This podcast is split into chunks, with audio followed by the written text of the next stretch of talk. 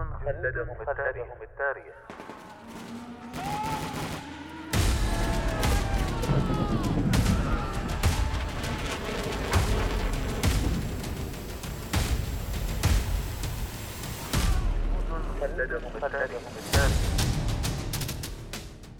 كم يفخر التاريخ العسكري برجال كتبوا سيرهم في سجلاته بحروف من الجهد والتضحية والعطاء.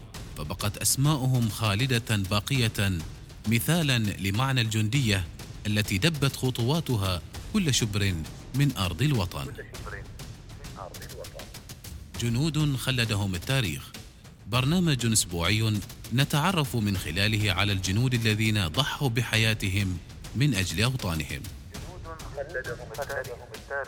يعده الدكتور هلال بن سعيد الحجري. ويقدمه المقدم الركن. محمد بن سعيد المشيخي.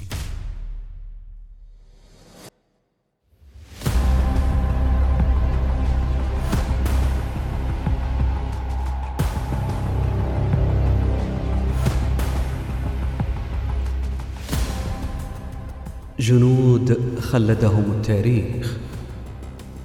تول بهادور بون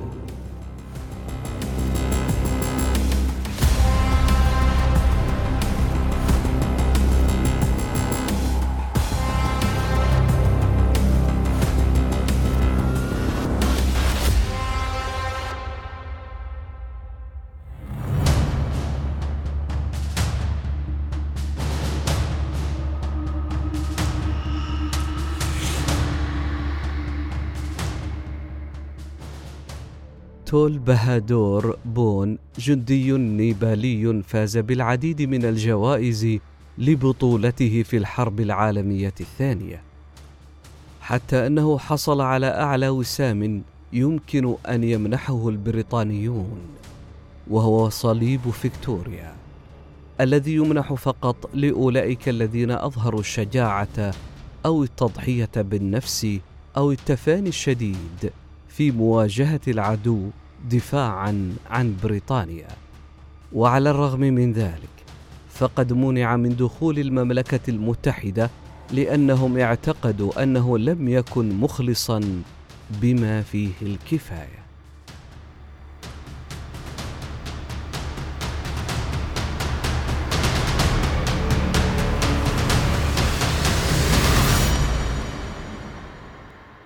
ولد بون في قرية نيبالية عام 1923 وفي مراهقته أصبح راميا في الكتيبة الثالثة من بنادق جورخا السادسة للجيش الهندي حيث شاهد القتال خلال الحرب العالمية الثانية. وهكذا أصبح جزءا من حملة تشيندت الثانية.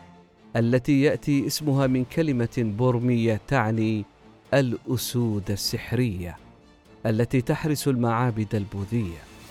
والرجل الذي أسس هذه الحملة عميد بالجيش البريطاني اسمه أوردي تشارلز وينجت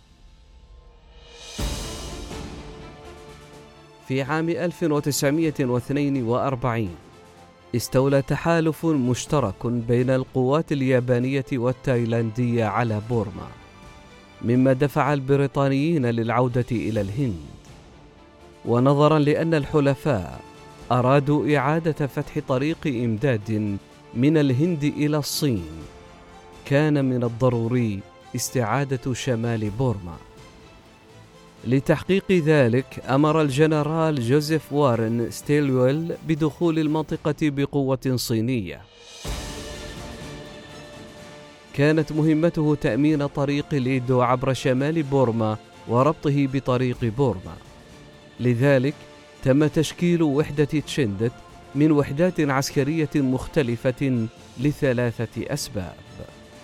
لتقديم الدعم لقوات ستيلويل وتدمير خطوط الاتصالات والإمداد اليابانية والانخراط في أعمال التخريب. كان الاسم الرسمي لواء المشاة الهندي 77 ونظرا لأنهم كانوا سيشاركون في عمليات سرية فقد دخلوا بورما سيرا على الأقدام. وكان من المفترض أن يتم إمدادهم من خلال عمليات الإسقاط الجوي في الواقع تم تزويدهم بشكل غير منتظم. لذلك عانى الكثير منهم من سوء التغذية كما انتشر الملاريا والزحار بينهم. مما أجبر الكثيرين على الخروج عراة لتجنب عناء الاضطرار إلى خلع ملابسهم بشكل متكرر. نصفهم كانوا من البريطانيين. بينما كان النصف الآخر مكونا من جنود الجورخا وقوات بورما. حمل كل منهم أكثر من 72 رطلا من المعدات وهو ما كان أكثر نسبيا مما فعلته بغالهم. إلى جانب بنادق سميل وبنادق ستين والقنابل اليدوية والذخيرة والمناجل حمل جنود الجورخا أيضا السمة المميزة لنظامهم وهي سكاكين خوكوري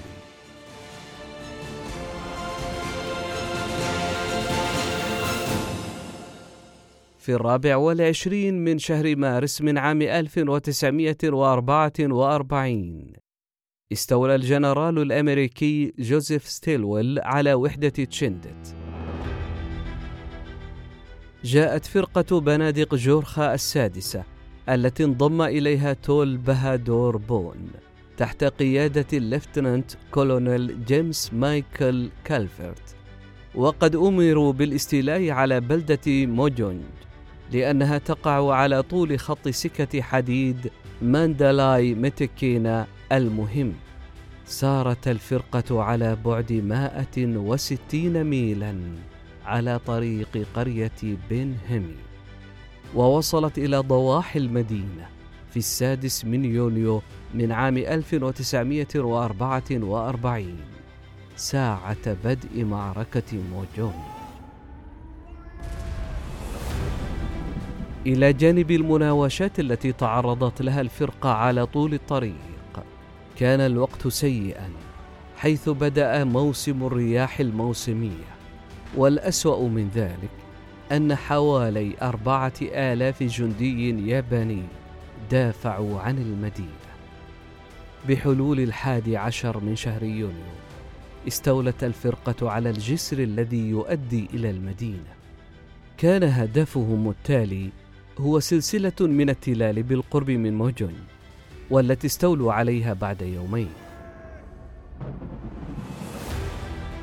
تم تشكيل الفرقة في الأصل من ثلاثة آلاف وخمسمائة رجل وبحلول الوقت الذي وصلوا فيه إلى موجونج بقي منها أقل من خمسمائة وخمسين شخصا.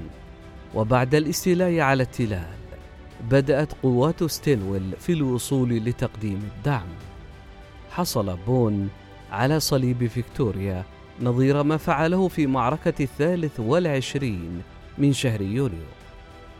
احتاجت الفرقة إلى تأمين جسر سكة الحديد لكنها لم تستطع بسبب النيران المستمرة من مخبأين يابانيين. أحدهما من مبنى يسمى البيت الأحمر والآخر على بعد مائتين ياردة بعيدا.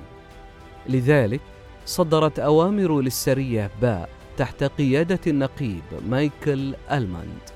بمواجهة المخبأين معا وتعطيلهما قبل شروق الشمس.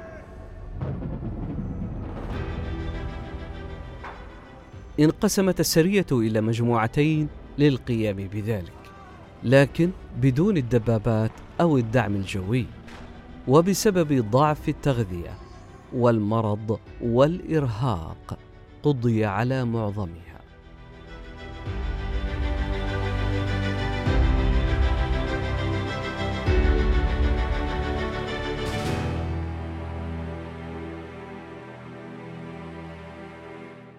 تم تكليف مجموعة بون بالقضاء على البيت الأحمر مع اقترابهم دمرت النيران المتتالية معظم فريقه ولم يتبقى سوى بون وقائد قسمه وأحد الرماة. وعلى الرغم من ذلك استمر الثلاثة في مهمتهم حتى قتل القائد.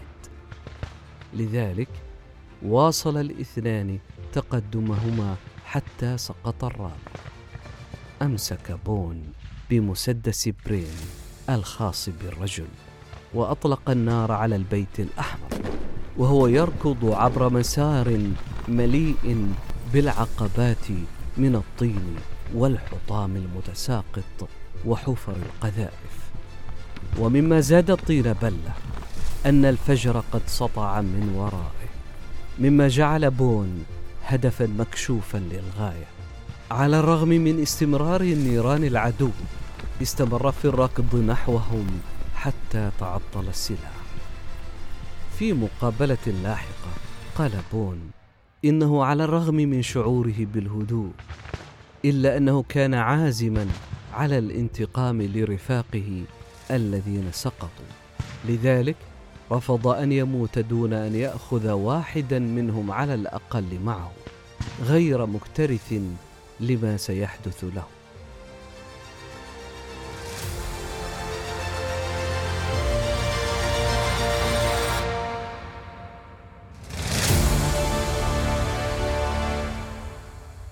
عندما وصل أخيرا إلى البيت الأحمر توقف إطلاق النار. وانطلق منه جندي ياباني ركض نحوه. أخرج بون سكين الخوكوري الخاصة به وقتل الرجل بسرعة.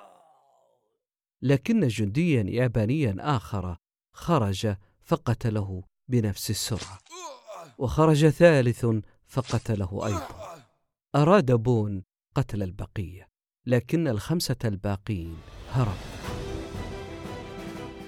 ثم دخل البيت الأحمر وبدأ في توفير نيران الغطاء لبقية فرقته. بفضله تمكنوا من تأمين جسر سكة الحديد. استمر القتال طوال الليل. وفي صباح اليوم التالي هجر اليابانيون المدينة. بقيت الفرقة حتى الخامس من شهر يوليو. ثم سارت لمسافة خمسين ميلا أخرى ليتم نقلها جوا إلى الهند. بعد الحرب حصل بون على ميداليات أخرى وشرب الشاي مع الملكة إليزابيث الملكة الأم ثم عاد إلى النيبال. وفي شيخوخته وجد نفسه في مواجهة معركة أخرى. تقدم بون الذي كان يعاني من اعتلال في صحته بطلب لإعادة توطينه في بريطانيا عام 2006 للاستفادة من العلاج الطبي لكن رفض طلبه. لأنه فشل في إظهار علاقات قوية مع المملكة المتحدة. حسب إفادة التقرير استغرق الأمر هجوما إعلاميا حتى أعيد توطين تول بهادور بون في بريطانيا في العام التالي. وهكذا أصبح بون من الجنود الذين خلدهم التاريخ.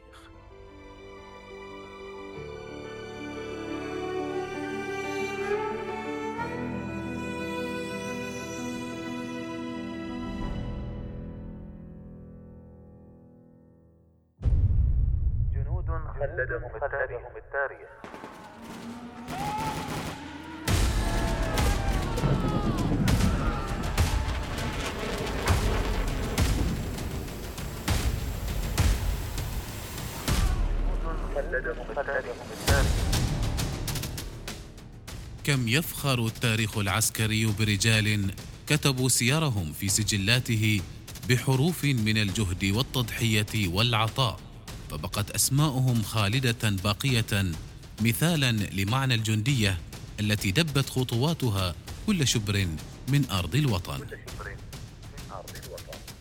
جنود خلدهم التاريخ. برنامج أسبوعي نتعرف من خلاله على الجنود الذين ضحوا بحياتهم من أجل أوطانهم. يعده الدكتور هلال بن سعيد الحجري. ويقدمه المقدم الركن محمد بن سعيد المشيخي.